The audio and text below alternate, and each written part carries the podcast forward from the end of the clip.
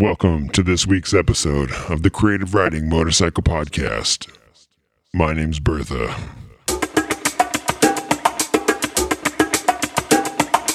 Welcome to the Creative Riding Motorcycle Podcast. I literally just said that. I just said that. Oh well, just continue. Your source for motorcycles, mayhem, and misinformation. Listen, I can barely tie a shoe, let alone figure out this thing. kangaroos just leaping down the street every day. And isn't that funny how people say not to be an asshole, but then they go on to be an asshole? You're 41 and started a race career. My skin met the asphalt, but these new ki- new ways keep my I sound like a fat, hairy, bearded slob. I have to stop talking shit. all right, a couple of blurbs, whatever they do with cocaine. All right, technically all chaps are assholes, right?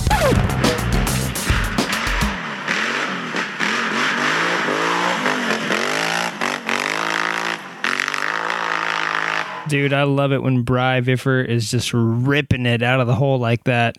How you doing, Bry Viffer? Um, hope everything is going good, bro. And uh, all my buddies in Wisconsin as well. I know not this week, but I think next week you guys are going to be fighting for that pole position on on the dance pole. I don't I don't know what I'm talking about. Pole position.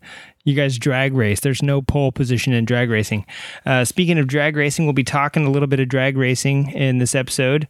Um, we're probably going to talk a little bit about flat tracking because I have part 247 of me and Chris Wiggins yapping about all sorts of flat track.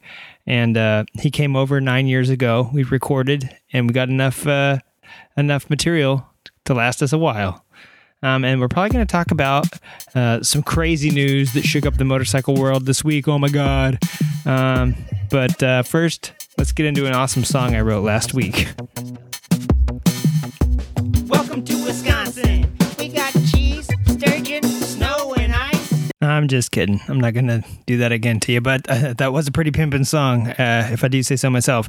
Um, yeah, there's a couple things that I wanted to talk about that I had on my notes for last week, and of course, did not get to it. Uh, that's usually how these shows go. Listen to those notes. So, hey, you ever think to yourself, hey, I'm going to go do this really cool trip, motorcycle trip, maybe the trip of a lifetime and uh, you plan it all out. You know, you do something kind of like, you know, you watch Long Way Down or Long Way Round 8,000 times and get inspired. Or, you know, every single person that's on social media or, or you listen to Adventure Rider Radio and everybody that they have on there is making it somehow, making uh, Moto Adventure their life. And, and you think, I'm going to do this too.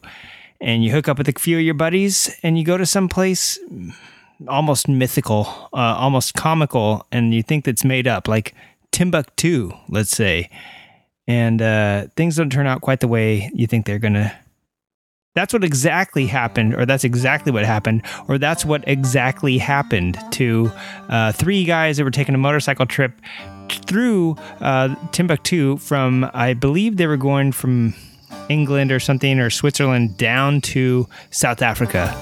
And one of the guys was Johan Gustafsson, who is a Swede. Uh, another guy, his name was uh, St- Stephen McGowan. He was a South African. And another guy's name was Siyagrike. No, I think his name was Sjakrike, like Jacques or Jack. I think it's like the Dutch version of Jack.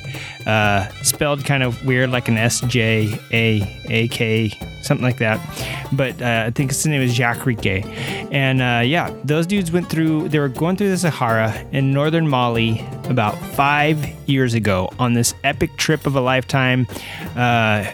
They're in this hostel while they're on the, we're on this motorcycle journey in Timbuktu. I don't know about you, but that's like the worst 80s band ever. And it's also a place my grandma told me that I was so slow I must be taking a boat to Timbuktu or something stupid like that. And you always think of Timbuktu as being just one of those ridiculous places that's uh, made up, but it's not. And in fact, it became uh, a bit of a horror story for these three guys because Al Qaeda came up there and, or the Al Qaeda that's uh, you know, you don't really think of them being like a threat anymore or the Taliban and all these guys. But it turns out, like, just because we hear so much stuff about ISIS and all the other crappy shit going on in this world right now, turns out though these guys are uh, still out there doing crazy stuff. And it's mostly to, um, I think, you know, different groups. And so I'm not 100% sure, and we're not going to get into it, but I am going to say that, like, you know, it doesn't, I guess it doesn't matter whether you're going on uh, a trip to your local mountains or the trip of your lifetime. It's the stuff like the roads that are usually going to kill you, and stuff like bad driving or you know, dehydration or falling over. Um, I've had some personal experience with uh, an old boss of mine. Uh, his friend was riding out alone out in the desert, and the bike fell over in a ditch or in a ravine, sort of, trapped him underneath it and busted his leg, and he just laid out there and died because he couldn't get out from under the bike. And um, yeah, stuff can happen. Like you never know when stuff's going to happen to you, but certainly when you're on one of these crazy lifetime trips, you never expect it to happen then, and it did for these three.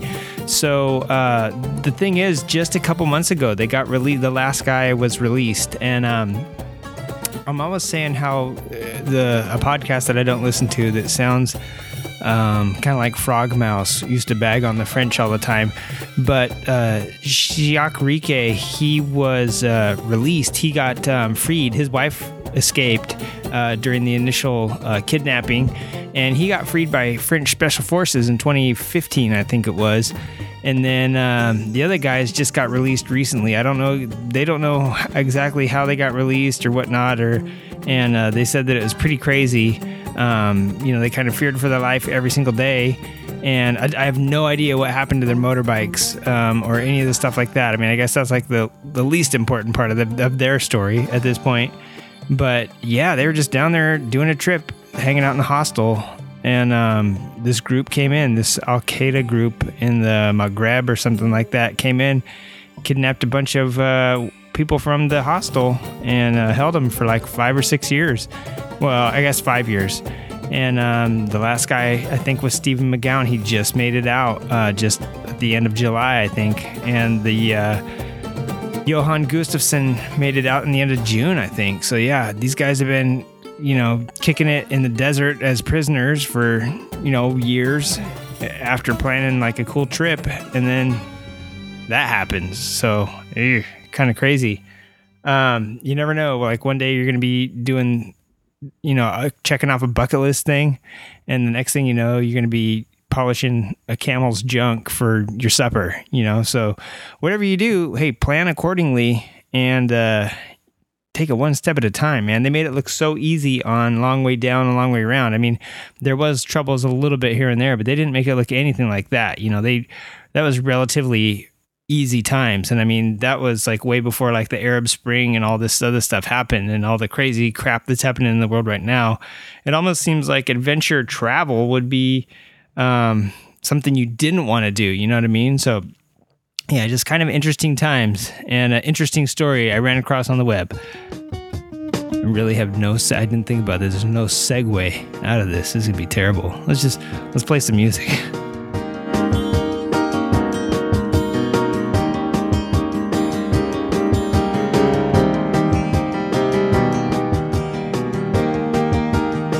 Hey, hey, speaking of polishing a camel's dick, uh, not exactly the type of stories we're looking for, but uh, Spooky Spokes is coming up. That is our Halloween haunted ride ghost story episode. Uh, that'll be happening right before th- uh, Thanksgiving. Yes, way before Thanksgiving. It'll be happening right before Halloween. Um, and it'll be, ooh, I want to say the 26th is the last day we're taking submissions for that. So if you got a ghost story, a spooky ride story, even if you were riding through the the woods and it was a totally normal day, but you were scared and you want to vent, maybe talk about your feelings, send it in. Uh, ship it to us at creative riding podcast at gmail.com. You can write it down, send us a YouTube video, uh, make a song about it and send it in, or do a voice recording on your phone uh, hit send to creative riding podcast at gmail.com. We will get it and we'll air it on Spooky Spokes 2. Well, folks, we didn't get to it last time around because we had so much to talk about.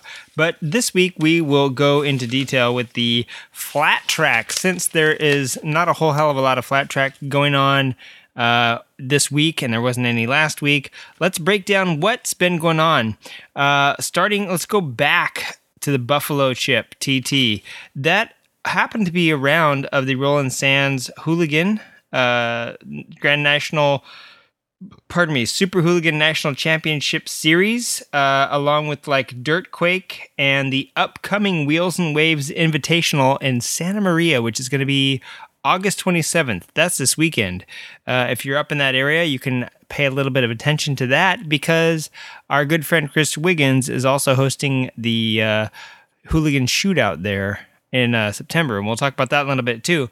But yeah, so the Buffalo Chip was the uh, last round of racing um, for the Hooligan uh, National Championship Series, the uh, Roland Sands, and uh, took place on August 9th. And who did, who came in first there? Uh, Joe Kopp did, of course. Uh, Joe Kopp, uh, Brad Spencer, Jordan Baber, and Andy DiBrino and Jordan Graham rounding out the top five.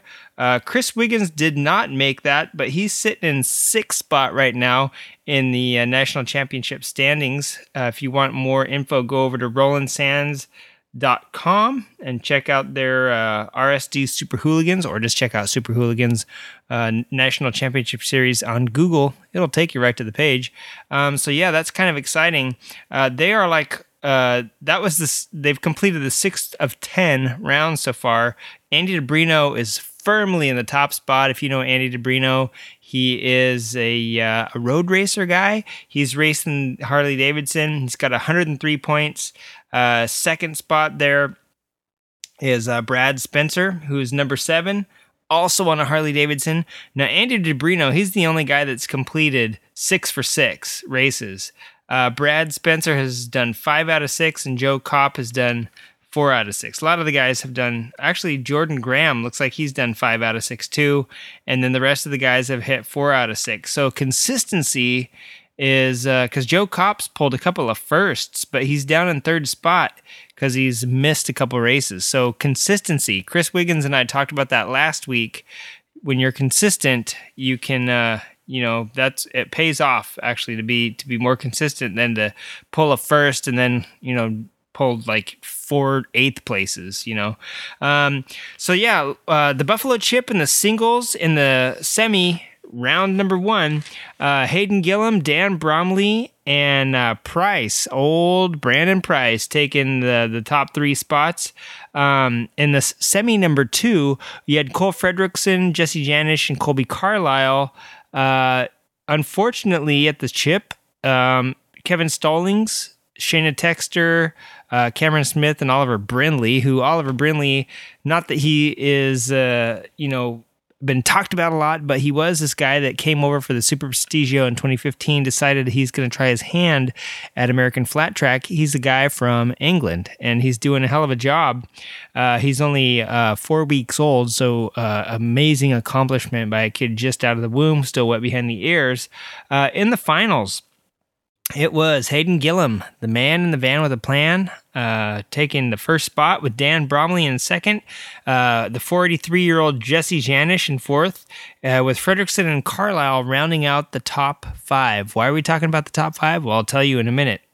Uh, in the twins, in the first semi, we had Henry Wiles, of course, the TT man himself, uh, followed by Briar Bauman and Kenny Coolbeth Jr. did great. I was so excited watching that semi because, you know, Kenny Coolbeth, we always talk about uh, that he is like a, uh, a racing legend. He's like uh, one of the most winningest flat track racers racing right now. Um, and it's like wow, because he's been placing way down there on that XG, but you know he's he's still pulling them on in the TT here. Uh, placing third, that's getting doing pretty good. Um, then we had Bryan Smith, uh, Bronson Bauman, Jeffrey Carver Jr. running at the top six there. So Briar and Bronson actually, I think together have placed in the top 10, uh, both of them in the last few races, which is interesting enough. Um, and so the semi two, we had uh, Jake Johnson, who is another factory Harley rider. So we see the factory Harley riders doing pretty damn good, you know, pulling pulling a first and a third in the semis. I ain't too shabby. Um, and, and uh, Jared Mees took second, and J.R. Addison taking third with Brad Baker, uh, Jared Vanderkooi, and Danny Eslick, of all people, rounding out the top six in uh, the semi number two. And in the finals, it would be Briar Bauman taking the first after Henry Wiles had that race, man. He had that race. He's he's known as a TT guy. He's won the Peoria TT. We'll talk about that in a minute, but he's you know, he's Mr. TT. And uh, man, he was in the lead, really uh, out there kicking ass on his Kawasaki.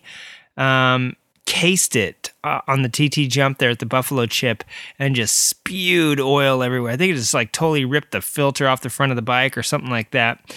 And Briar Bauman took a header right behind him, just laid him down, and his both hands were still on the bars when he went down, and so he just head first did a did a, a facial soil sample there.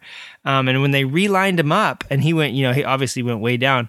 When they relined him up, they relined uh, Briar there up in front, and it's because it wasn't his fault that he crashed, and it was almost as if they took a snapshot and immediately reset um, the the uh, the lineup from right when that incident happened rather than like from when the red flags came out and stuff like that. So I think that was a, actually a good call. We've seen some stuff in MotoGP and in World Superbike and probably even motocross where the fans, you know, get up in a in a tiff and and uh, everyone starts to freak out because for some reason some official made some call they didn't pull, do the red flags uh, when they should have or like some people passed under uh, before it turned yellow when everyone else was slowing down and all this stuff. So I think that was really cool of them to stop it right there and have the presence of mind to say, hey, Henry Wiles cased it right there when that happened. And, you know, when the track became uh, impregnated with oil and just, you know, that was a good time to to to stop it right right as soon as that happened. So uh, I think that they were they were smart with that. They relined up. Briar Bauman took it. Uh, Jared Mees came in third. Jake Johnson pulling the. Uh, I'm sorry. Briar Bauman took first. Jared Mees taking second. Jake Johnson uh, getting on the podium for Harley, and uh, Halbert and Bronson Bauman coming in uh, fourth, fifth, and, and sixth was was Brad Baker. Seventh was Kyle Kolkman and eighth was Jeffrey Carver Jr. So here we have these names that have been popping up recently uh, within like the top 10, top, you know, top five, and they're still doing it. So uh, these guys are, you know, it hasn't been a total clean sweep by Indian this year, but they have, uh, they've only been bested a couple times, both times by Briar Bauman. And so the same week we had this is a, it was an interesting week because it was Sturgis going on. So we also had the Black Hills half mile, and in the singles in the first semi we had uh, Kevin Stallings, Brandon Price, and Kolby Carlile in the first, uh, second, and third spot. In the semi number two we had Cameron Smith, Dan Bromley, and uh, Brendan Lau taking the uh, third spot. And in the final it was Price, Texter, Stallings, and then Bromley in fourth, uh, Smith in fifth, and Kolby Carlile in sixth. Now, Kolby Carlile, if you remember at the Buffalo Chip, uh, took a fifth, uh, and now he's taking a sixth at the Black Hills in the finals, and uh, that's going to come into play here in a minute. Um, in the uh, the twins in the semi number one, we had Mees, Baker, and uh, Bauman, Briar Bauman. And then in the semi number two, we had Bryan Smith, Jeffrey Carver Jr., and Sammy Halbert. So again, you know, Indians uh, dominating, obviously, but uh, Carver Jr. and Halbert names to watch. They've been up there with them, and so is Briar Bauman uh, challenging. So that's like your top six guys right now, uh, really running hard and they've been doing really good. So, um, except for, uh, you know, basically at the at the chip, except for um, you know uh, Johnson coming in there, and he's like I said, he came in first in in his semi, third in the finals. Like uh, that's the best showing Harley's done all year. I'm pretty sure. Um, so yeah, to see him up there in the top, uh, you know, I don't know, coming coming in the top there, and then having these other guys that have always been pretty consistent within the top five. I thought it was pretty cool. Uh, so in the final, it was uh, Mees, Smith, and Baker taking, and that was like a race to the flag too. You could have thrown a blanket over these guys again, and it was the first podium sweep that Indian has taken again in, in a little bit. They haven't had one in uh, quite a few events, like the last four events, I want to say. Uh, Indian has not swept it. So the Black Hills, they did it again. The Wrecking Crew coming through, uh, doing what they had to do to make some money and some glue. Um, that's a little freestyle by yours truly. Um, and then Peoria happened.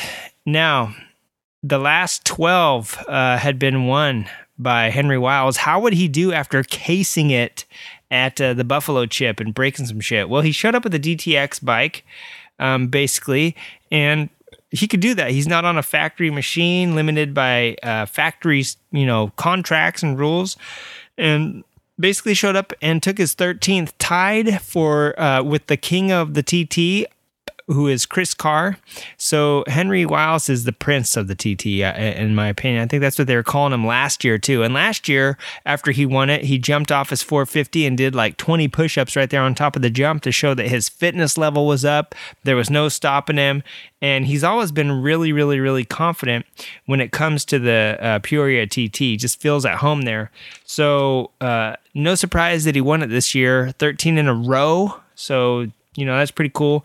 And him and Mees, did I tell you how they finished? It was um at the Peoria TT. It was Wiles, Mees, and Briar Bauman. So Bauman again right up there, and then Smith and Baker in fourth and fifth. So Mees and and uh, Mees and Wiles were the only ones to show up and do the TT earlier this year. You know, it wasn't the Grand National race, but they only do T- the Peoria twice a year. And they showed up for the first round to do a little bit of testing there because they had altered it for the Grand National when it came through. And there's like a jump before the jump now. And uh, so, yeah, they were smart enough had the presence of mind to show up, check it out, do some do some testing, and get everything set up to know how to handle it. Henry Wiles basically built his bike for that track. It totally paid off. He won by a, a mile, a country mile, a Peoria mile, and uh, yeah. So I don't know. It really paid off for those guys too. Uh, I, I, think you know the fact that um, Smith and Baker came came in and Briar Bauman came in. Uh, you know in front of those dudes if they had showed up earlier this year and said hey jared what are you doing? you know and, and got some feedback they could have also been in, in, contention. They were right there right behind briar so yeah interesting interesting uh, racing. They're going to take a break. They will be back in a couple weeks. They're going to be at the uh, illinois state fairground for the springfield 2 um, and I, I'm not sure if the singles they're racing different days. The singles are racing on the second, I think, and the twins are racing on the third. And I'm not sure if the singles are going to do a TT again or not. But um, yeah, so check that out. I, if you're ch- tuning into Fans Choice, I'm not sorry on the the NBC Sports, then I'm not 100% sure what round's going to be next. They just did uh, Lima this week, I'm pretty sure. But uh, the reason I was mentioning earlier, um, Shayna Texta Texta, the Texta, she's not even doing uh, the the the uh, TTs. Didn't even you know qualify for the the Buffalo Chip. I'm not even sure about the Peoria uh, TT how she did. Um, wasn't even in there. Uh, which, by the way, for the singles, Janisch uh, came in first, Kolby Carlile came in second, and Ben Lau came in third. Now, and I wanted to mention this, and I just mentioned it with the uh, Roland Sands uh, Hooligan National Flat Track Series. Consistency, man. Because Shayna Texter, even though she's still in the points lead, she is not in a commanding commanding lead anymore. Uh, Kolby Carlile is only two points behind her now, and uh, I can't remember how much of a lead she had. But when you're no good at TTs and you have like two of them in a row, and you're heading to Springfield, which which again I'm not sure if the twins are going to be or the singles are going to be running the mile or the TT again this time around. I, I have a feeling they're going to be doing a TT. Um, you got to do good, kid. You know, you got to place well at uh, at Springfield one, Shayna Texter, I think she qualified like it was down in forty first place or something like that, and uh, she came in tenth in her heat. You got to be ninth to transfer. So she went to the LCQ uh, came in 11th. So Texter not very good at the TTs, um, and like not even making most of them. I don't don't think she's made a single one uh, yet. Uh, just got got uh, knocked out in the in the heat races. So um, that's allowed Kolby Carlile to come up and finish. And you know Jesse Janisch has been really good, and so is Hayden Gillim at the TTs, and and just a little bit of consistency pays off. You know, so she she slipped back. She's still in the lead, but it's only like by two points right now. And uh, when I look at the standings for the Twins, you got Mees way out front by like forty points, and then Smith, and then it's another forty points to Baker, and then it's like. 20 points to Halbert or something like that. So, uh, you know, that's kind of interesting. When you switch over to the singles, you got Shayna Texter, two points back as Kolby Carlile, uh, eight points back is Brandon Price. And then, you know, you fall down like 40 or I'm sorry, to uh to fourth and fifth place, which are way back like 30 some odd points behind each other. So the first three are within striking distance. They are like 10 points apart. I believe you get 25 for first place, uh 20 for second, and like I don't know, 17th for third and 14th for I, I forget exactly how the points break down, but let's just say that even Brandon Price at this point could uh, could take it further. There's four rounds left, and when I'm looking at Shayna Texter, uh, she missed Daytona. She has a she has a zero for Daytona, a zero for Illinois, which was the Springfield one, a zero for the uh, uh Buffalo Chip, a zero, for Peoria, and now we're going into Illinois too, which I'm I'm pretty sure is going to be another TT. And so, girl, you better do good because there's four rounds left, and uh, if you don't make one of those, Kolby Carlile is going to be sitting right up there just because of consistency. So um, he's going to consistent his way to the top here. So it'll be cool if Shayna wins. I'm I'm rooting for Shayna. I know a lot of people are just because it's, it'll be like the first time. Uh, not that a woman ever raced in, in, a championship, but the first time that a woman ever won, I'm pretty sure. Even like in drag racing, Angelle Sampey has been kicking some ass. Or Angelle, is that how you say her name? Angelle Sampey. But uh, I don't know if she's ever won. So uh, yeah, that's uh, that's enough about a flat track. We're probably going to talk about more flat track here in a minute because we got a little bit more of we got part 95 of me and Chris yapping. So I thought I'd get into some shakeups. Shake and bake, baby. Hey mofo, you got a biker in need?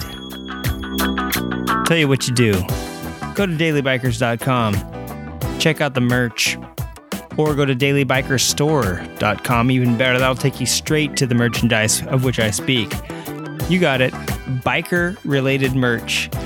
They've got all sorts of stuff from cards, sticker packs, an adult biker coloring book, and not a naughty adult biker coloring book, but what kid was going to want to color $35,000 motorcycles, huh? Hey, our buddy Daily Biker Dan over at dailybikers.com has set you up with the ultimate biker's dream. He's got wall art. Like I said, he's got cards, he's got stickers, he's got incredible digital downloads for on the go doodles. Uh, go check it out, dailybikers.com. You might be surprised at what else he's got. The actual notepad that I have here in my hot little hands. You hear that? Yeah, that's made from a recycled material, uh, 100% recycled paper. It's got an awesome drawing of an old fat boy on it. Um, and we'll be talking about the new Fat Boys in a minute, so hang hang tight.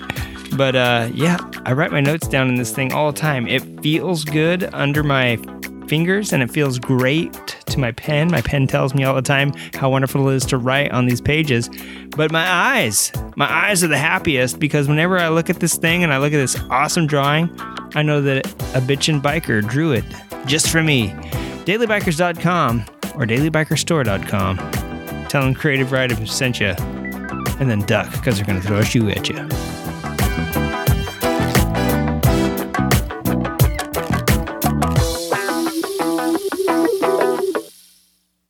Oh my God. So let's talk about something that happened Tuesday in Los Angeles. Balmy Tuesday. We'll call it Balmy Tuesday. Uh, Monday was the eclipse. Eclipse is great. Tuesday, Harley Davidson dealer show graced the Los Angeles Convention Center and then later had a reveal uh, all over town, uh, all over the country, actually, and uh, maybe even all over the world. I think they might have had some people planted. Um, but they had a, I wanted to talk about social media and motorcycles in this episode and that plays directly into what Harley Davidson's doing. I went over and I reviewed a couple of our old episodes, uh, talking about Harley Davidson, talking about their their marketing, um, and and how they'd refocused and shifted some of their money from plants to marketing, how they reshifted some of their employees. You know, we just recently talked about that, moved them to consolidate them at to work at certain uh, Softail plants, or you know, Dyna moved all the Dynas and Softails to one plant. Whatever they did, um, social. Media, what does that have to do with social media? Well, and what does that have to do with Harley Davidson? Well, they are stepping up finally. Everybody that has ever complained about Harley Davidson uh, losing touch and Harley Davidson staying in the past, you know, and being 50 years behind everybody else in technology and looks and everything like that, um, they finally stepped into the 23rd century. Is that what century we're in? 23rd? Okay, what 21st? Okay, 21st. Stepped into the 21st century. And when you're as old as me, you get them mixed up. And basically, they did something so very right and maybe something so very wrong. Let's get into that.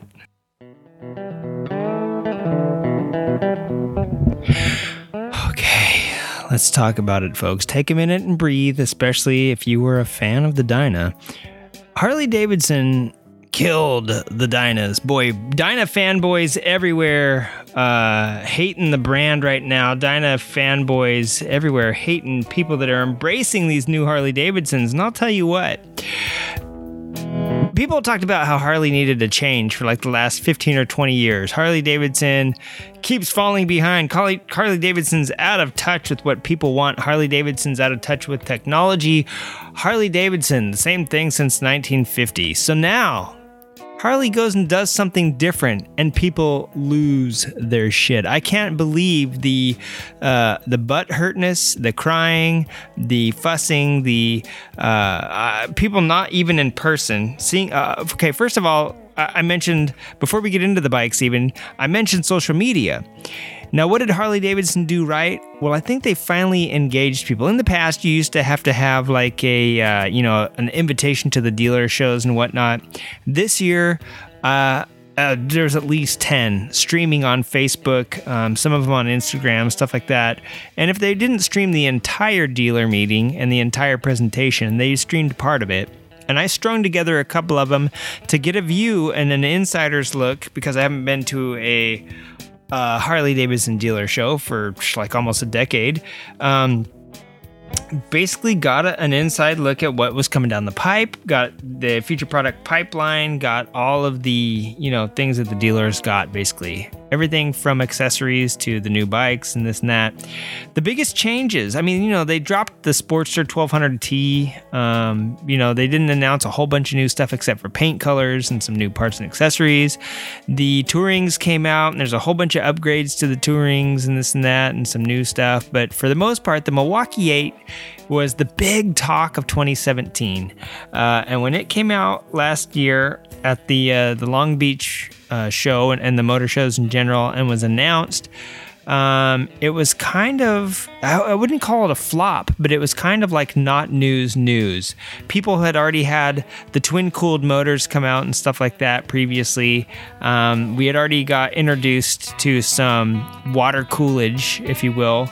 Um, and so the Milwaukee 8 was basically the next step. And Harley Davidson, you know, they love to make their own history uh, and make history. You know, when it, when it's company history, it's one thing. When it's world history, it's another. And I, am not 100% sure people felt like the Milwaukee 8 was a really big deal. Um, so it turns out that this year this is the year that it's a big deal. And that's because it's going to be, of course, except for the XLs, uh, which are the Sportsters, it's going to be the motor that uh, transcends all the lines now and comes down through the lines. And they we see it every year. You know, they make some revolution or evolution or.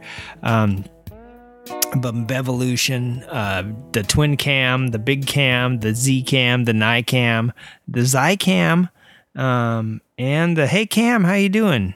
Um, and anyways, you know what they do is they get these motors, and eventually they propagate down through these ranges, and and you know first you got the 98 one, everything else got the 103 is the bitchin' one, then the 110, and as Indian came in and pushed competition, the motor sizes started going up and up and up and up. Um, and when 103 was a big deal, and then Indian came in with a 107 or a 106, and now 107 has to be the big deal. Um, and now they're they moved their range up to the 114 and the 121, I think, for like the Super Screaming Eagle Destroyer version. Um, but yeah, those have finally come out. And they have finally propagated through Harley Davidson's motorcycle line faster, I must say, than I think any other motor line has. Um, I can't tell you how long it took for the uh, the twin cam 98s or whatever to get replaced by 103s across the line. Like it took a little while. I think it took a couple years. And then even then, the 110s, they still had 103s and 110s up till last year or up to this year, I guess. And now for 2018, they're going to be dropping their Milwaukee 8s into everything. And you're going to get 107s or 114s. Um, and then the cruisers, uh, you know, have changed a little bit. We'll talk about that. But the the uh, the Tourings, we kind of already saw it last year because the Tourings got the Milwaukee Eights last year, and they got the twin cooled with the new. Um, they already had twin cooled and then like semi cooled. Um, you know, with the radiators hidden in the fairings and stuff like that. But then last year they upgraded that to the Milwaukee 8 and they changed some of that stuff. They changed some suspension. They made some radical changes that they had just kind of tweaked. So that that carries over this year. And like I said, they killed the Dynas. Um, everyone's crying and and and uh, making a big stink of it and how much they hate them, how ugly they are. I happen to like them. Um, and they're soft tails now. Now they they kept the soft tails. All the soft tails, uh, well, not all of them, but a lot of the soft tails are still there, and a couple of the ones that used to be Dynas are now soft tails. The Fat Bob, the Street Bob, and um, the Lowrider. And so it's going to be funny when you in, in the future when you say, "Hey, do you have a, a lowrider?" You're going to have to say, "Yeah, I got well, is it a Dyna lowrider or a Softail lowrider? It kind of sounds funny saying Softail lowrider after saying Dyna lowrider for so many years, but um, yeah, I'll, go, I'll get into the whole nitty grit. Uh, the Loud Pipes podcast and Motorcycle Man uh, I think we're going to do a collaboration next week and talk about the specs and all that stuff that's uh, that's happening. But um, I just wanted to say really quick that I, I think that it is really really good what this you know progression has done. They're doing what BMW has done. They're doing what Yamaha has done with the R9Ts and the bolts, where now you have one frame and you can do all sorts of different platforms off of it. You got a monoshock rear, which you know the dual shock rear. Um, the Sporties still have it, and that's kind of like a retro thing. I can't think of anybody that still has a dual shock rear, especially on a serious bike.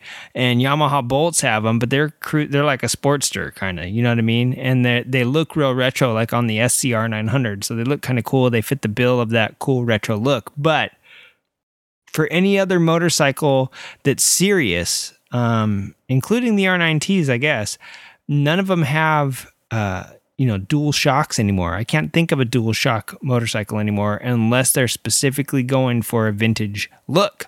So for Harley Davidson to go away from the dual shocks into this crazy frame, if you see it without the bodywork on it, it's a beautiful. It looks like a hardtail almost. Um, the Dynas, uh, I got a bunch of notes here. The Dynas are like uh, it's the, the new frame is 91% stiffer than the new Dynas and uh, getting into the social media part of things, they had people uh, reveal it all across the world at different time slots. Each one revealed a different bike. Uh, I watched a bunch of those.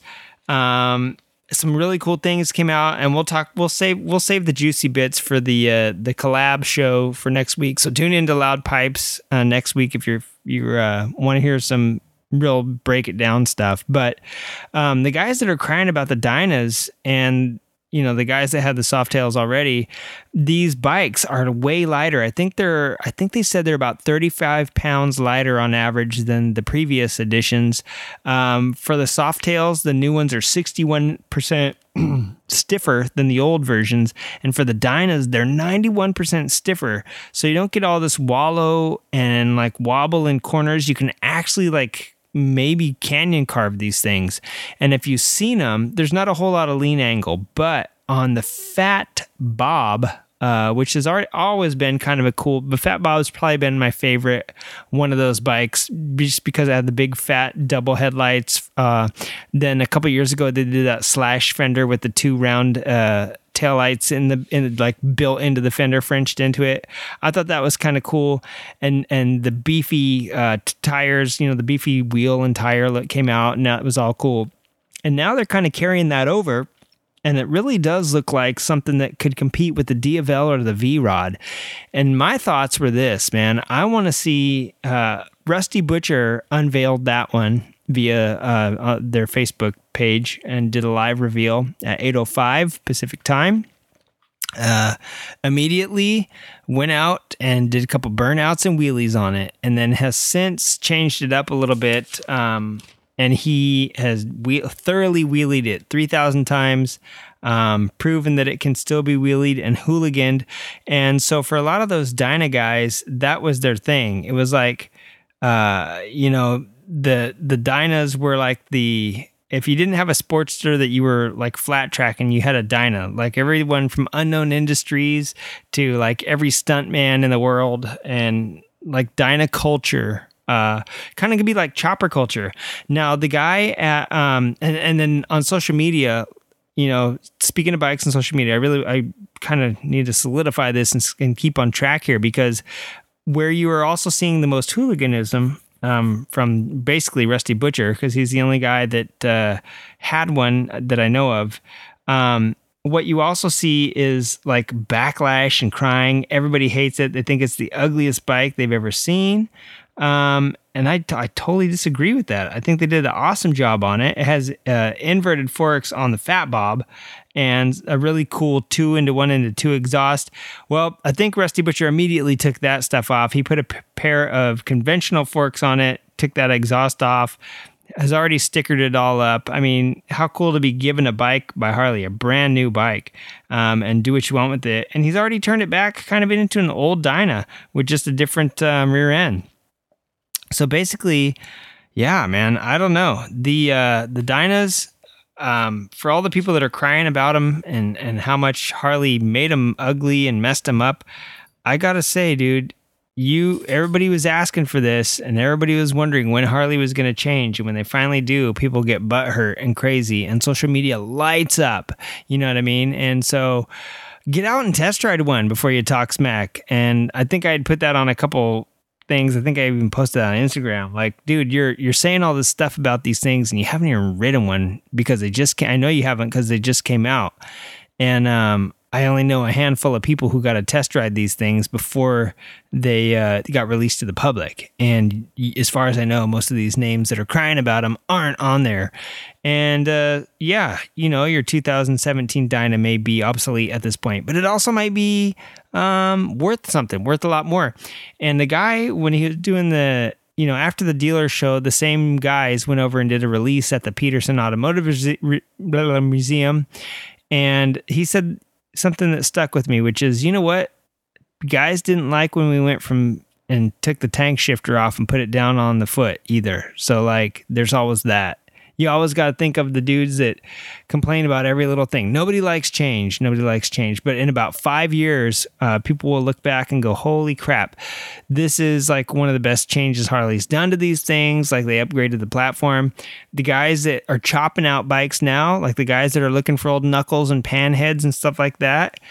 Uh, you think they care what they did with stuff? You know, they're they're looking at bikes that are like twenty and thirty years old. You know, in 20 or 30 years, I think guys will look back on these with the same sort of, um, I don't know, the same sort of like amusement and the same sort of, uh, I don't know, like the uh, desire, I guess is what I'm trying to say. The desire will be there. You know, people are always looking back going, oh, yeah, they did this.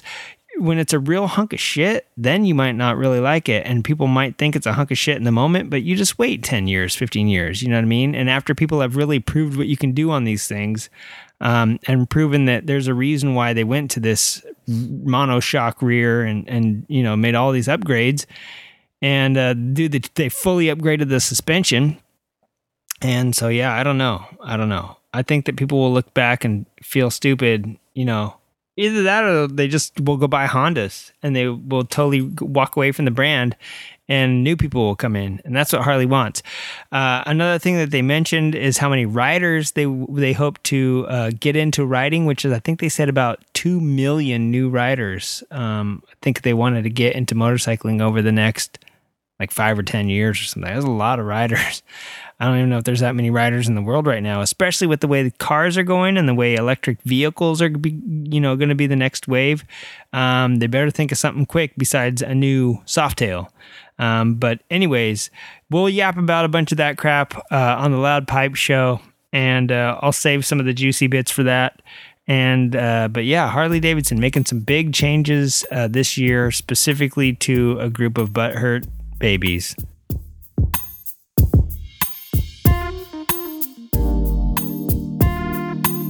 Hey, real quick, I think I said the uh, Twin Cam 98 about seven times. I'm pretty sure I meant 96. They didn't have a 98, did they? I don't think so.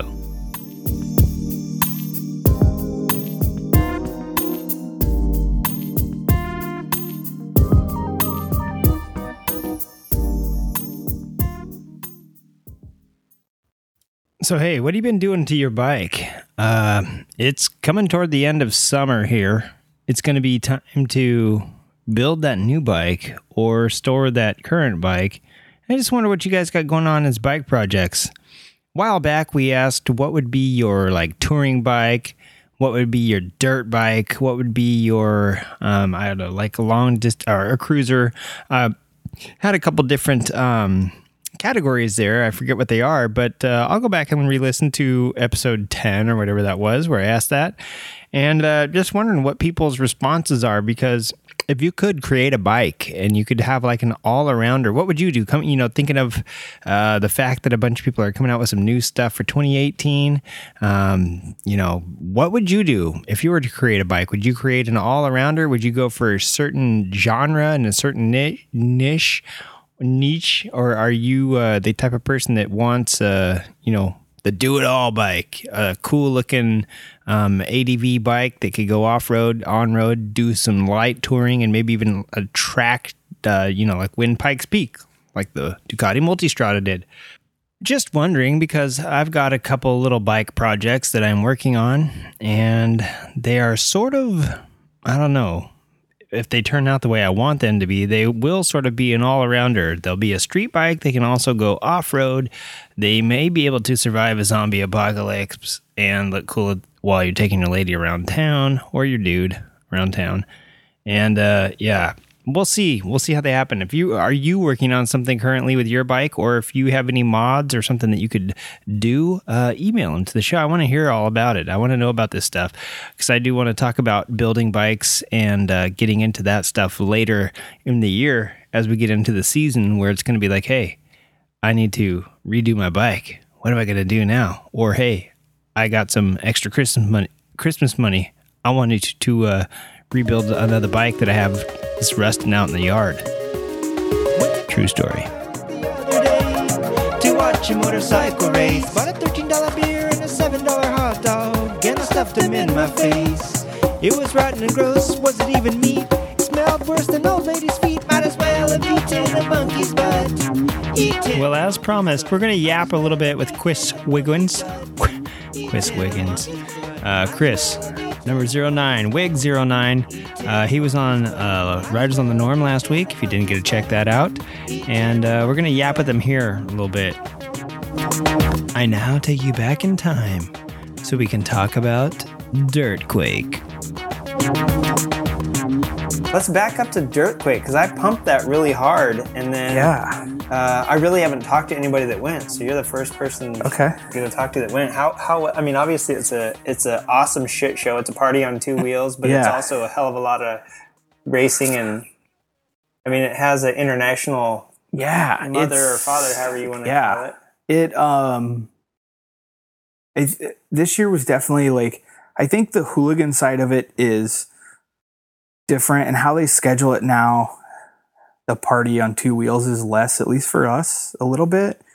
We still party pretty hard though. We're still hooligans up there, but yeah, we went up, got up to the track on Friday. We raced Friday night, and it was. I wouldn't be surprised if we are doing every bit of 95 mile an hour. Like, Yeah. I was following Jordan Bieber and Scott Baker in the main. Justin Bieber is that? yeah, Justin Justin Bieber. I like that. I don't have to tell him that. Um, Jordan Baber. He's one of the. He rides for SNS and FTW Co. And then Scott Baker is actually Brad Baker's brother. Uh, Oh, he was out on an Indian, and uh, I'll leave my opinions to that to myself. But so I was following them in third in the main, and we were coming out of especially two, like just sideways, and I'm watching both of those just hang it out most of the way down the backstretch. And I'm in second gear on my Sportster, not stock gearing, but just rev limiter in second with a pretty tall gear on it. I wouldn't be surprised if we were doing every bit of 90, 95 mile an hour. Yeah, yeah. Like, and it was it was one of those like when we went last year up there. I remember on Friday I watched the 450 main, and uh, I was like, man, those guys are going really fast around this track, and I was like, well, we're not going that fast. It's not that big a deal. And then I watched our B main go out, and I was like, holy shit, we're going that fast. yeah. And then um, this year we stepped it up even more from last year. Like everyone thought last year, like, oh, you guys got so much faster as a group, you know, as a whole. Um, it's just it's crazy to see how fast all you guys are. And then we went out this year and like the jaws were just hitting the floor again. And ours included, like we didn't know we could do it either. And it's like it's a bank. They call it a quarter, but it's more like a three eighths mile clay, so it's sticky, it's banked, it's fast. Like it's a fast, fast racetrack. But it's beautiful every time I've been on it. It's like it's awesome. Yeah. And they is that like a national, not a national, like a regional flat track up there? Or do they cars on that, or what do they do on that? I think it's only bikes, but I've heard they only race five or four or five times a year or something like that. Oh, not, yeah, not so- very much. It's a virgin track by the time you guys hit it. But it's been around a long time. They used to do uh, a a Grand National TT there. There's a TT jump. It's known more for the Grand National TT, I think, than the oval. But I mean, I mean that that track is one of the local tracks for Davis Fisher, Sammy Halbert, Brad Baker, um, to name a few top pros. Let alone all the kids and you know guys like Scott Baker being Brad's older brother. Like that's their home, one of their home tracks. So it's a beautiful track with stiff competition as far as like pros are concerned. Um, Did those guys show up? Scott Baker was there. Uh, Davis was there on a 450. Davis Fisher was Oh, there. He won. I think he won the Dirtquake Pro class, Funny. or he won Friday night. I know he won one of the events. I don't remember if it was Friday or Saturday. And Dirtquake works. Uh, both of them. UK does the same thing. The night before they do like a local club event, which in the UK is the DTRA, and then uh, over here just the Castle Rock. I think it's Mount St. Helens Motorcycle Club. Um, they put on a race, and they are. I mean, they've been super good. They know that we go up. Um, you know, we've been doing it for three years, so pretty well since the hooligan stuff started. And the Mount St. Helen guys are cool. They give us a hooligan class. We actually this year, um, there have like a a lot of flat track has uh, age group classes for like the old men, you know, 40 plus, 45 plus, 50 plus. So you're not out there like roosting on a seven year old kid. Yeah. Well, you know, a lot of the dudes that do that, like you get thrown in with pros, Oh, yeah. old retired Oh, yeah. pros. Well, they had a like a 30 and up. So like myself and some of the other guys signed up for that. So there was only like two or three 450s in the 30 and up. So they gave them their own event and then gave us our own event. So we had like a hooligan 30 up class. A Um, hooligan vet, man. yeah, that's what it was. It was vet. Yeah, we did a hooligan vet class. But, you know, we go up to a track like that and we want track time and we want to ride and it's super fun track to ride. So we all like we sign up for as many classes as we can and ride as much as possible. Yeah, that's rad. And it's also rad that it's dirt quake and it's like spunky and just Mhm. fun. And uh, Yeah. I forget, I, I'm pretty sure that was part of the Roland Sands It was super the super Yeah. hooligan class. yeah. Roland piggybacked on the event, made it part of the Super Hooligan event. So there was a dash for cash. Um, there was some money on the line for the winner. Um, you know that uh, I'm not a huge fan of all how all that's worked out, but Yeah, we talked about that before a little bit. Yeah. I mean, Joe Kopp went out and won the dash for cash. And then um, he ended up, he was actually, I got to give this to Joe Kopp. Like, he was very, he didn't pull a Sammy Halbert. Like, he was very patient on making his passes. He was very kind to the hooligans. He did go out and take all of our money away, but he didn't just like run into people and push them out of the way, even though he could. Yeah. And uh, he waited till the end of the race. He made a pass on the outside for the lead, and uh, the guy he was passing, I don't know, bobbled, ran and ran them both wide, and Andy DiBrino snuck under them both. Yeah. Um, so DiBrino won it, but yeah, it uh, it's Yeah. brought in, it's brought a lot of like heat and a lot of speed to the events, which is kind of cool. You know, I, I like that, and I like that we're still hanging with them. Um, you know, we're still running with these pros. It's not like they're just running off from us. Yeah. But it's also a bummer that so many guys have worked so hard to build something, and then a guy like Joe Kopp shows up, takes our money, and leaves. Yeah. Doesn't say hi, doesn't even kiss us after he fucks us. So Yeah. it's uh, Man. it- you know, and it's there's a lot of mixed feelings. Um, but I guess the biggest thing I can attribute is growing pains. Like people are trying to get in, trying to help it grow, and trying things. Some things work, some things don't. Yeah. You know, Joe Kopp, too, the difference between him and Sammy Halbert might be that he's retired. He Yeah. teaches. My, my buddy up in Idaho went over there to do a flat track class from him. Yeah, And he's not racing the nationals, which Sammy is. He's Yeah. in it. So like when he come, he might not know when to like let off. Where like Yeah. an old retired teacher guy is like, Yeah. "Hey, man, this is-" and he's but still, I need the money, so Yeah. I'm not gonna. and he's not a spring chicken anymore. Like Sammy's a young dude, pretty much. Joe's got kids. Joe's, you know, I I wouldn't put it past him to run. He calls himself retired, but I watched him do a pro event last year, and I watched him do a pro event the year before. Oh, shit, he came. He was running pretty hot on the Indian. Yeah, he debuted the Indian. Yeah, I mean, he was doing pretty good last year at the uh, Santa Rosa. Yeah. yeah. So he, was, I think there he just ran out of physical ability. Like, yeah, he got tired. 'cause he Yeah. was doing pretty good, but he- then did I mean, that's a didn't long. he win the dash or the a heat? Um, I He can't remember. qualified like Can't remember, third. yeah. Like when it came to a few laps, he was on it. Yeah. and he led some of the main. But it's just I think he finished third in the main. Actually, uh, he was further back than that Oh, because he? Mees was still third yeah. because Baker ran off and left yeah, everyone. Like fucking 14 second.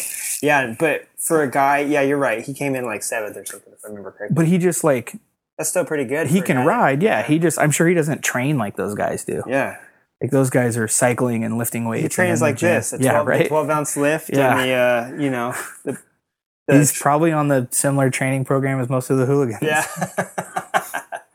Beers on the weekends Mm-hmm. and hot dogs during the week. Oh man, Yeah. talk about beers with X Games was a fun event. Yeah. Yeah, let's um okay, from X Games, what came next? Was it no no from Dirtquake went X Games, yeah? Yeah, X Games was previous. It was like the week before. Yeah, that's right. it was. July thirteenth right. was the race. right. Yeah.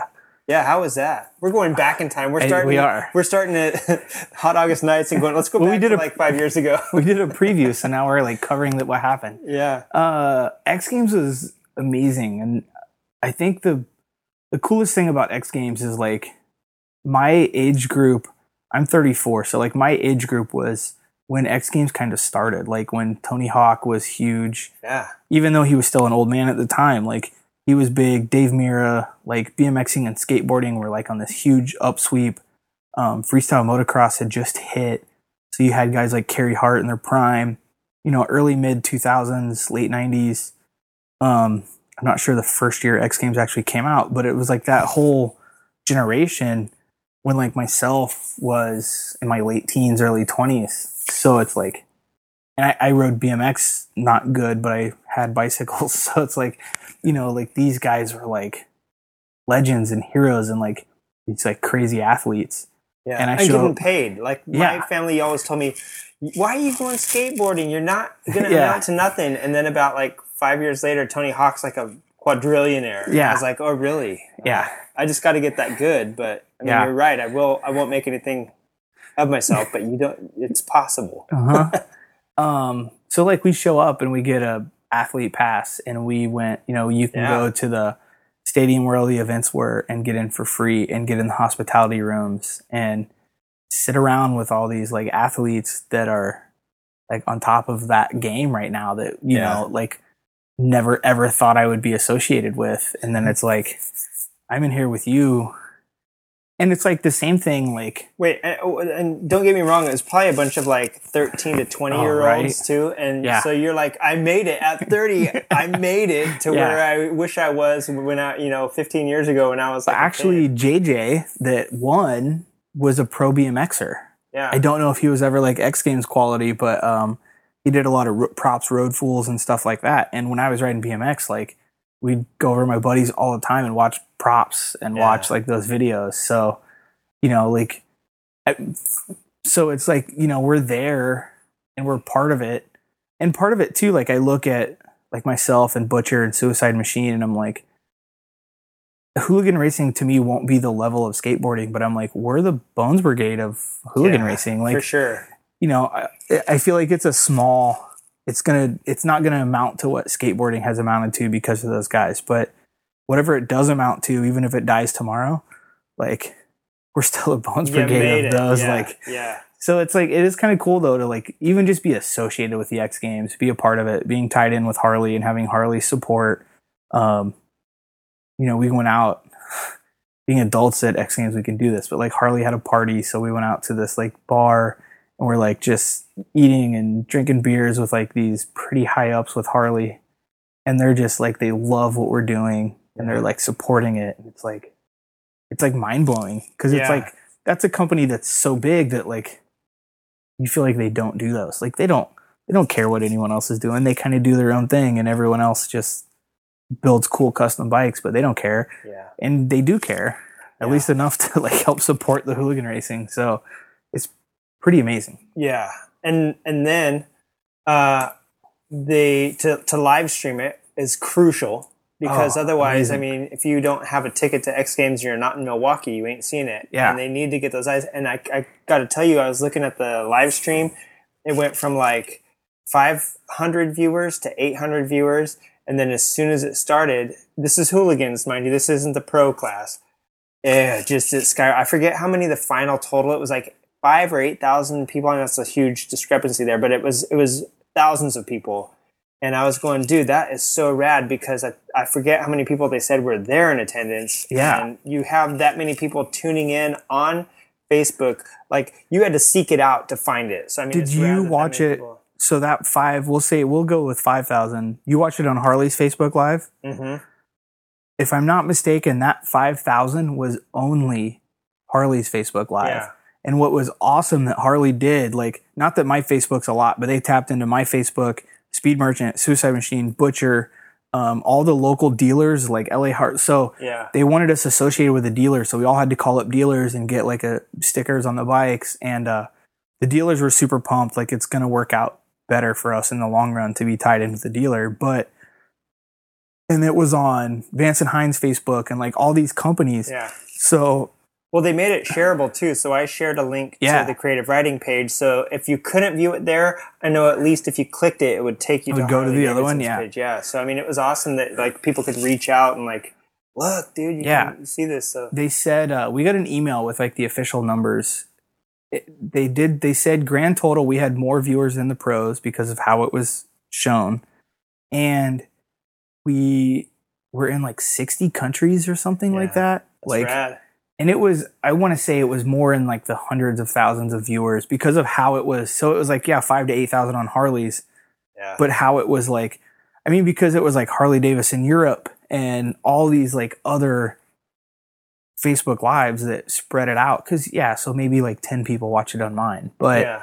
you know there was just so much of that it just Yeah. kind of multiplied all of it and it was it was insane to think about and i think too like that might be the future of broadcasting like maybe Yeah. not facebook live but different outlets like that like i'm bummed with the nbc sports for the aft don't have cable. Yeah, me neither. I'm like, is NBC Sports on Hulu or Netflix? Yeah. Because then I would watch it. Yeah, I I stream on a, a streaming box and I watch on the app. That's why the thing is that's why I'm bummed. I I go to cook dinner or something or I go to throw something in the microwave and I come back to Fan's Choice and if I don't have my phone watching it, I've missed something. Yeah. I literally sat my little tablet down, went into my kitchen to get uh, to make something real quick to eat. Took about ten minutes and shit. That's a heat race. That or that's Yeah. a main. You know what Yeah. I mean? Like the main is like maybe 12 minutes long and so i caught the last like lap and a half of the of the singles and i was like oh man like i you really got to be on it and you can't restream it because of that deal Yeah. so in some respects it's really great that they are they have that deal but in the, you know in other respects it's it's a bummer that you can't watch the mains you can watch Yeah. everything but the mains because of that contract and that is important because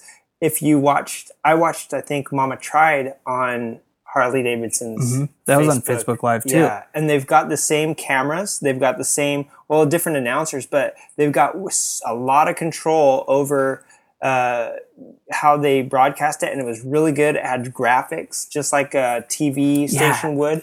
I mean the quality of that stuff um, is just great. I work at a company a, a kind of a large company and our meetings are like that now. They're live streaming stuff with graphics and like overimposed. It's like it's super easy to do now you don't have to be a network to do it and the internet has made it, it- you know some people don't have tv period all they have Yeah. is a cell phone in, in, in other countries i'm saying like a lot of Mhm. european countries people use their phones like a computer Yeah. and so you're opening it up that way like l- Mm-hmm. exposes it to so many more thousands of people than And for all of those, you can go back and rewatch them. Oh, like yeah. you can go back and rewatch X Yeah. Games. yeah I uh, not for that, but for the AFT stuff on Fans Choice, I have the Apple TV yeah and the iPhone, so I just pull it up, tell it Family Room TV, and it's on my big screen Boom. TV, and it's like I'm watching it right there live. Um, but yeah, it's a bummer. Like I want to go back and watch, you know, like knowing Carver a little bit. I want to go back and watch the Yeah. Lima race. yeah And the mains, I can't watch the main, and I'm like, that was the battle that I want to Yeah. see. Um, so yeah, it's like it's a bummer, but it's good that it's on network television at the same yeah. time. Yeah, yeah, that's the thing is it getting the eyes in front of it. The thing with the like you said the the broadcasting. I wish more people had access to better like video equipment for like you're saying Dirtquake, so awesome, but Yeah. it wasn't broadcast like Yeah. like Mama Tried was. But it's also international because they have it in the UK and people that I know I want to see the one there because it looks so goddamn crazy Yeah. and then you get interested in the one here and um, it's just more eyes on it and, and the hooligans are getting repped and more viewers want to see that than the pros you know what I Yeah, mean? So- and I gotta do which this year it looked like the hooligan class for DTRA is huge. Like typical, but Indian gave someone like five or six bikes. I'm sure they paid him to build them, and there was a bunch. So there was a bunch of Indians out there. Um, for Dirtquake, I think Harley built some street rods. They put like rain tires on them. Um, had some riders go. So just so they had sipes or something yeah, that- just rain tires are also soft, so they work well in the dirt. right right Um, but yeah, so it's getting bigger. But I went over last year and got to race it, and um, it just happened. Like in the uk you did yeah, oh man Sideburn had nothing to do with it. Like I know Gary, and he let me borrow his bike, but um, that was it. Like I, I was going on a vacation to Europe. The dates were close, so I, I finagled the dates so they worked. So I landed it vacation right. so I landed at Heathrow. I got picked up by this guy named John Harrison, who's like a Sideburn ambassador. And uh, the short of John, he's like a mid fifties guy. He's got a '58 Dodge Coronet with a trailer, and uh, he has no social media. He doesn't wear t-shirts. He doesn't wear blue jeans. He wears like slacks and button downs. Um, Sideburn Gary gave him a Sideburn sweatshirt, and he gave it to his daughter because he doesn't wear sweatshirts. Um, no branding, no nothing. yeah The guy is a legend. Um, he's so awesome. So he picks me up in this 58 Dodge Coronet with a trailer and two bikes. We cruised two hours across England to Kings Lynn, making some stops on the way, like just chatting. Um, just became good friends. Like I still, I still email the guy, still keep in contact with him. Like he had a good race at uh, Kings Lynn at dirt or the night before Dirt Quake, and uh, he emailed me and he's like, "Dude, your tips." I helped him out with some stuff. He's like, "Your tips are helping." And uh, Sideburn Gary posted this week he won all three of his heats. Oh man. And uh, I commented on it, and Gary's like, "Dude, he just won his third. It was like he won two when he posted. it. He's like, he just won his third one. Um, so that's like how I get to Dirtquake. So it like starts off this trip as a legendary experience. We get there, I go to sign up, I go to pay, and they're like, "Okay, it's like five bucks for my license." For the, you know, that basically the insurance license. So I give them that. And I'm like, okay, what about the race? And they're like, don't worry about it. I'm like, okay. So I guess traveling from the States, I didn't have to pay to race. So that was awesome. But that one was live streamed. All you have to do is pay for uh, airfare. yeah, right. and boarding and lodging. So, but that one was live streamed on Friday night. So the DTRA race was live streamed. They had an announcer. And I like, I get back, I didn't have like cell coverage there, but I get back to the place we're staying and I had Wi Fi. And uh, everyone's like posting these like little pictures of me racing in the UK and like commenting on it. It was awesome. It was just so cool that so many of my friends here that I raced with got it. like they got to be a part of it. Like like hooligan racing in at DTRA and in England is it's growing and it's getting big and that's obviously still because of the hooligans here. And for like my friends that I race with that are hooligans to like for me to go over and experience that, but for me to like almost in a way like take them with me and represent, you know, the US, it was awesome. Like it was just so cool um, to be able to do and to see them like participating and being a, a big part of it. So it was super cool to see them watching it. Unfortunately, Dirtquake wasn't streamed, but uh, Here. even the one over there wasn't. Oh, really? At least last year. I don't know. Yeah.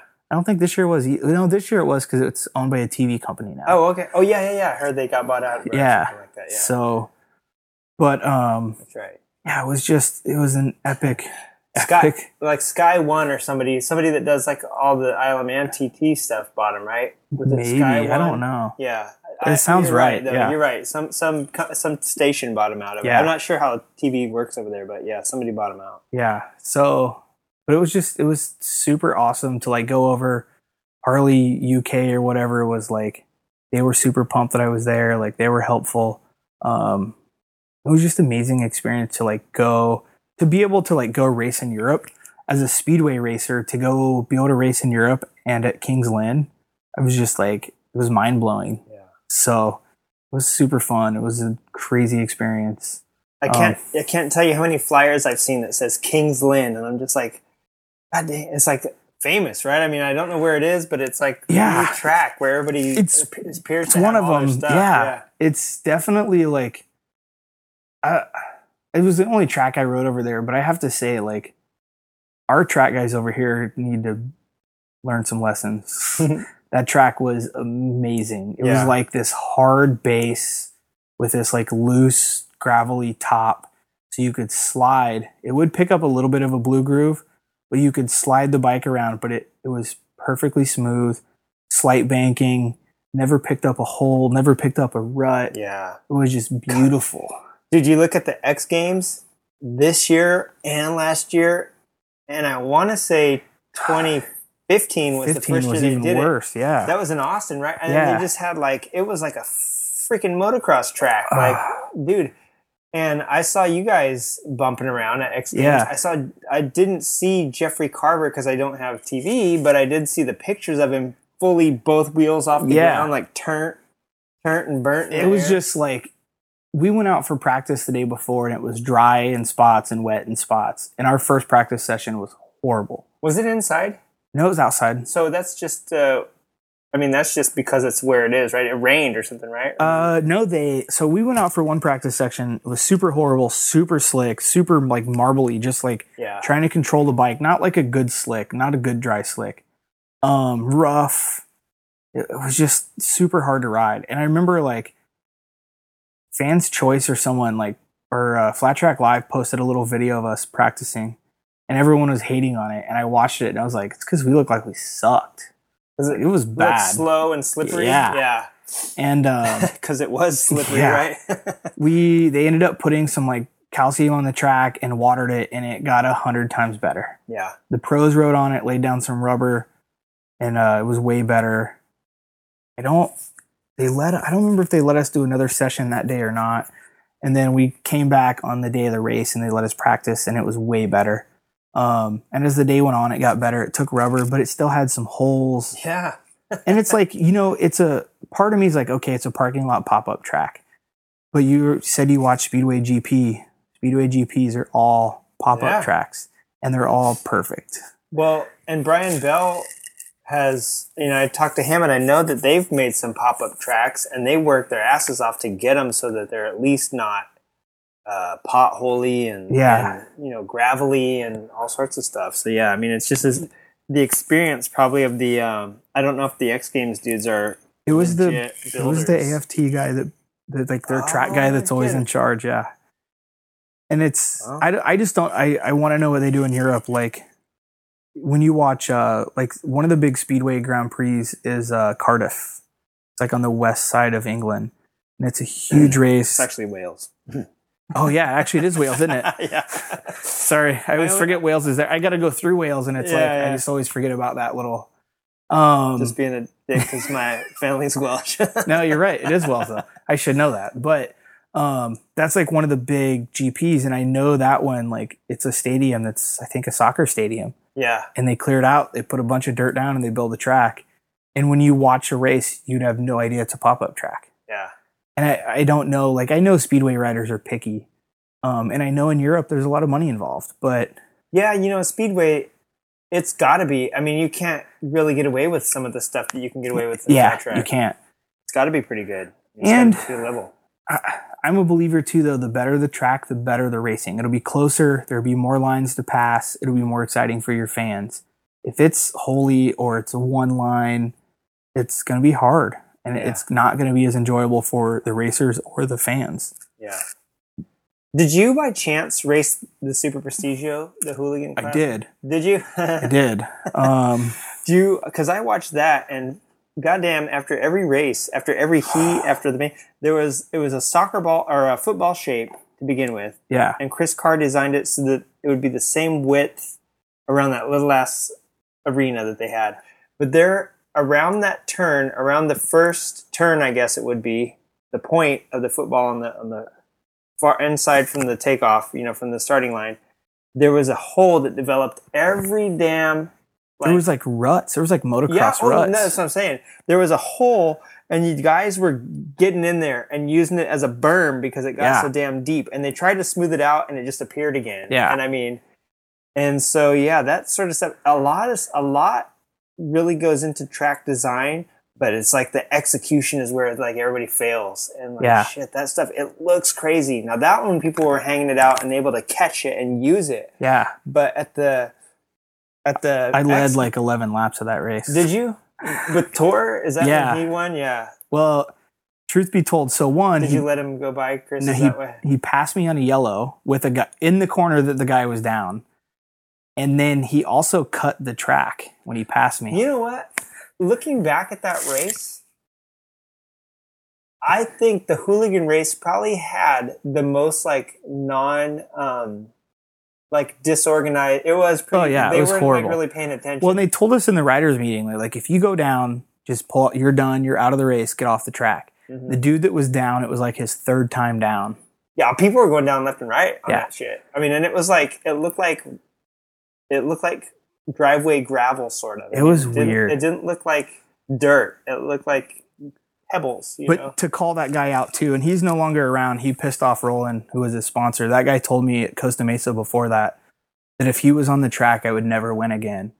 And I have to say, even though he was laying on the track at that time, he was totally right. I didn't win because he was laying on the track. Yeah. But it was like his third time down. Like he had crashed before that, was supposed to be out of the way. He went around, crashed again, went around, crashed again.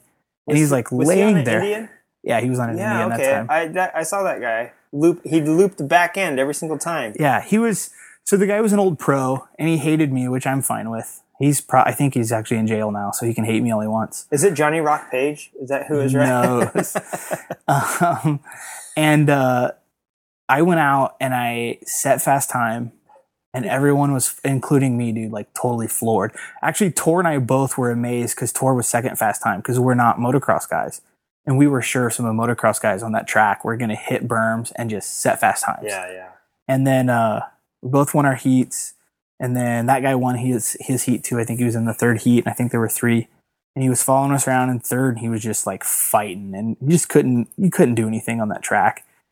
but he was down. Tor went under him. I went outside of him, and Tor made the dirty pass. Tor also went. He cut the track that corner too. Yeah. No one called his one his bullshit. Yeah, I, I I did notice that track. It did start to get there. There were points to it. Yeah. and there were literally points on the end. And Yeah, that's all there was get- for a corner. They started to get like worn down or run over or something. And Yeah. yeah, people were maybe were cutting, and people would crash, and they would go way on the inside, Yeah. and yeah, shit like that. Yeah, that was a it was a funny it was funny race. Yeah. was there money involved? I mean, were you pissed that you? oh yeah, there was an Indian motorcycle, Oh, sh- oh, that's right. God damn it. That's Yeah. right. He walked away with that thing, and Yeah. I was thinking, holy shit. and he even knew it. Tor even admitted to me after the race. He's like, "That bike should be yours." And I go, well, "You have the keys on you." And he didn't. He thought it was funny, but not enough to give me the keys. Yeah. Um, but it was dirty, you know. And some of the like drama that happened this year, people were trying to call me out, and I was like, you know what? I was nice to you, and I didn't say anything on that race. Like, and I lost a motorcycle. I'm like, I don't even care anymore. Yeah. Like, you find a way to screw me every chance you get. So, Are you turning into the grumpy old man of hooligan racing? oh, for sure, that's for sure. you know, well, I mean, I mean, that that race is a perfect example. Like, I'm supposed to get a dirty pass on a yellow with a guy that cuts the track, and I lose a motorcycle, and I'm just supposed to be like, oh yeah, no problem, I'm cool with it. Nice guys finish last. Yeah. So, Yeah. yeah, I mean that it was definitely an interesting.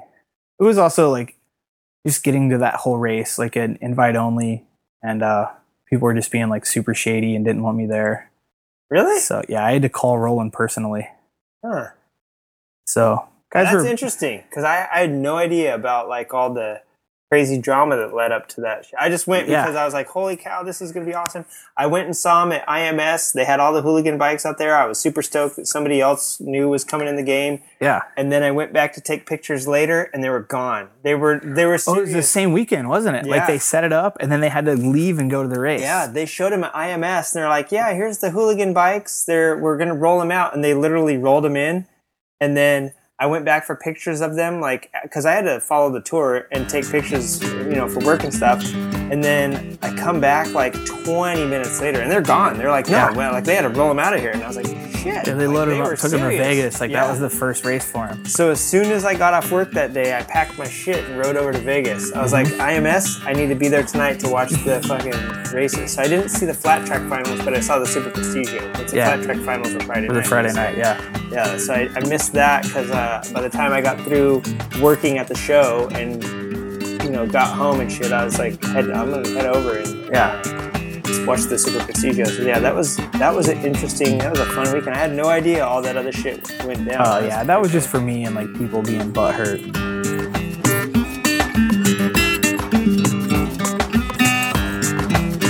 It's like the second time we mentioned people being butthurt on this show. Maybe that should be the uh, name of the episode Butthurt because of Harley Davidson and Flat Track. Uh, hey, we're getting into the show now, the end part of the show, and I'd like to mention uh, a few things that are that are coming up, and uh, you should you should stay tuned and also check out the calendars uh, for stuff around you. But I have a couple things that I really want to talk about and promote right off the bat. And the first one is uh, September 1st, um, the Sultans of Sprint. That's happened at Glemseck, right? In Leonberg, Germany. We all know that one's going down. Uh, this weekend, if you're hearing this, um, this is going to go out late. I've been having audio problems, so this is probably going to go out either late Friday night in the wee hours of Saturday morning. Santa Maria Raceway, where the very uh, event that Chris Wiggins is going to be holding in, in a few weeks here now is going to be happening. Uh, there's going to be the Wheels and Waves Invitational. It's a Roland Sands event. It's part of the uh, Roland Sands Super Hooligan uh, National Championship Series, and that's going to take place on the 27th at. Um, Santa Maria Raceway. Now, the 26th, there's going to be a California Flat Track Association race there. And so this weekend is going to be a weekend of flat track there and also some cool custom bikes. And this is an event that I'm sorry I didn't give you more heads up on. I totally forgot about it myself, uh, but I did have it marked down. Um, just forgot to mention it bad on my part. Uh, also, um, if you are going to be around, the uh, Ludo's Fox Valley, they're going to be getting together uh, September 5th, which is a 9 5. And that's a Tuesday. I believe they get together the first Tuesday of every month, so pay attention for that. Uh, September 8th, the uh, Trans World Motocross Slam Fest is going to be happening at uh, Milestone MX Park out in Riverside, California. That ought to be pretty cool. I think Hell on Wheels has something to do with it this year. Um, the sixth or uh, let me see september 16th there's a few things going on september 16th um, the 10th annual venice vintage motorcycle rally is happening. And i got a funny story about this. I helped my friend sarah who um, has been on the show before buy her first motorcycle a cb404 from uh, Shannon, the guy who founded the Vintage Venice Motorcycle Club, and he was just starting to uh, organize events, and they didn't even. I don't even think they'd had their first rally yet until later that year, and so uh, I helped her buy that bike ten years ago or eleven years ago, I guess now. And he started the rally shortly thereafter. So they're on their 10th annual rally. Uh, that's going to be at 2150 Dell Avenue, Venice, California, September 16th. Uh, also, in September 16th is the LA Mods versus Rockers. That takes place in the Angeles Crest National Forest every year. It is a camp out. It is a whole lot of fun. And we do, or there is some hooligan style stuff. Um, October 1st, Ducati of Newport Beach is having a California California uh, SoCal Moto Market 2.0. Uh, I, I saw this is something I've never been to before, so uh, I'm kind of eager to check that out. Um, and then in a couple weeks, not this weekend, but uh, what weekend are we going to be in? By the next show, I believe, we will have an upcoming um, AFT race going on. And uh, sadly, I have to report that the um, the mission built show uh, from that Cerberus Moto was going to uh, help sponsor and put on has been pushed back uh, due to lack of sponsorship and uh, other stuff like that. They are looking for pics of you and your bike around San Diego uh, for some ambiance and some uh, pictures and stuff to, to play on some displays. So if you can send those in, uh, I'm sure they'll take them all year long. The better, the more they have, the better. So you can continue to submit your stuff. That gives you an extra year if you're in the San Diego area to build your bike and uh, get stuff together and uh, get ready for that. So, and if you are looking way out into the future, um, the flat track finals presented by Indian Motorcycle are going to take place out here at Perris. That's going to be October 7th. I will be present at that, probably with uh, a couple of people. And so if you want to stop by and check it and say hi and hit the penultimate round, man, of the uh, the flat track series that we've been talking about all year, and that so many other podcasts have been. Uh, go ahead and check that out. And also October 21st, the Red Bull Straight Rhythm. Also, right around that time time of year. Uh, that particular weekend, I think, in October, uh, Rusty Butcher is going to be having their Tracker Cross 2. So uh, stay tuned for that. And at some point, I'm assuming in the near, near, near future, um, Hell on Wheels will be basically uh, advertising their uh, Halloween hill climb because that always takes place right around Halloween. However, with the Tracker Cross 2 uh, coming up, not 100% sure when their uh, Halloween hill climb is going to take place. Maybe it'll be the same day, maybe not, who knows. But um, yeah, the Tracker Cross uh, rules, I'll get you the uh, the rules and the date uh, maybe next weekend. So, um, yep. All right. Have a good one. It's uh, an hour and 27 in. Don't really have much else to say besides send us your spooky ghost stories for Spooky Spokes, please. Uh, do me a favor and send in some music to the show. Uh, I, we use can't use copyrighted music uh, on shows, and uh, I've got busted for that before. And so I make all my own music, and it would be awesome if you have a band or something and you own your music. Please don't send in stuff that you don't own. But if you'd like to get it on the show, or you'd like throw down a sick rap, kind of like our Wisconsin jam that we threw down, uh, yeah, send it in. And all the music that you hear on the show is made by me. And uh, so, man, it's uh, takes a little bit of work and a whole lot of storage space on my computer. So if you could send me something, that'd be awesome. Um, if you have an event coming up, like the world's most gigantic mini bike race that Riders on the Norm is uh, putting on in a couple months, then go ahead and also send that to us. Uh, link, you know, you could link to us.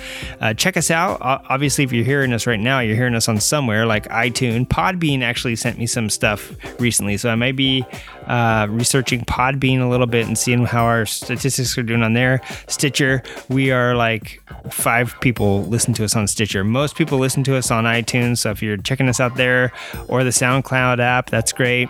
Um, but you can catch us anywhere. A lot of uh, services aggregate us, but please leave a review in iTunes or Stitcher, Google Play Store, SoundCloud, wherever you want to uh, check us out and leave a review. Just do it and uh, tell a friend, hey, I heard this guy. He's kind of dumb Bye but he says some funny stuff and it wastes an hour and a half of my life that I would have rather, could have been listening to something more intelligent. However, I just felt like chilling, smoking a doob, and eating a pizza. So I went ahead and listened to this cuckoo knucklehead. And uh, that's all you got to say about my show to somebody and just get somebody else to listen because we're going to have some really great, cool stuff coming up in the future. Uh, all right. And as usual, check us out on the web, creative riding.com, uh, creative riding.tumblr.com for some pics um, at uh, creative underscore rider on the twits and creative riding podcast on facebook and instagram and that's going to do it for this week's show. Uh, we dropped a couple Johnny Rock, uh, awesome Johnny Rock Page uh, reference in there. Brett, you haven't heard that in a while. Uh, Chris referenced somebody going to jail. I threw out a Justin Bieber or two, and I even might have said polishing a camel's dick totally out of context because this has been uh, re edited since having some audio problems. So, all right, get out there, do what you do, and send me pictures of it when you do it. But make sure it's motorcycle related. All right, have a good week. Bye.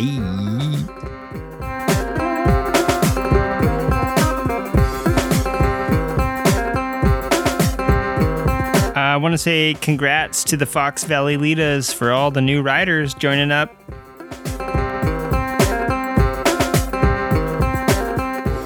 Also, thank you, Lance P., son of Corax, for your support of the show and your input.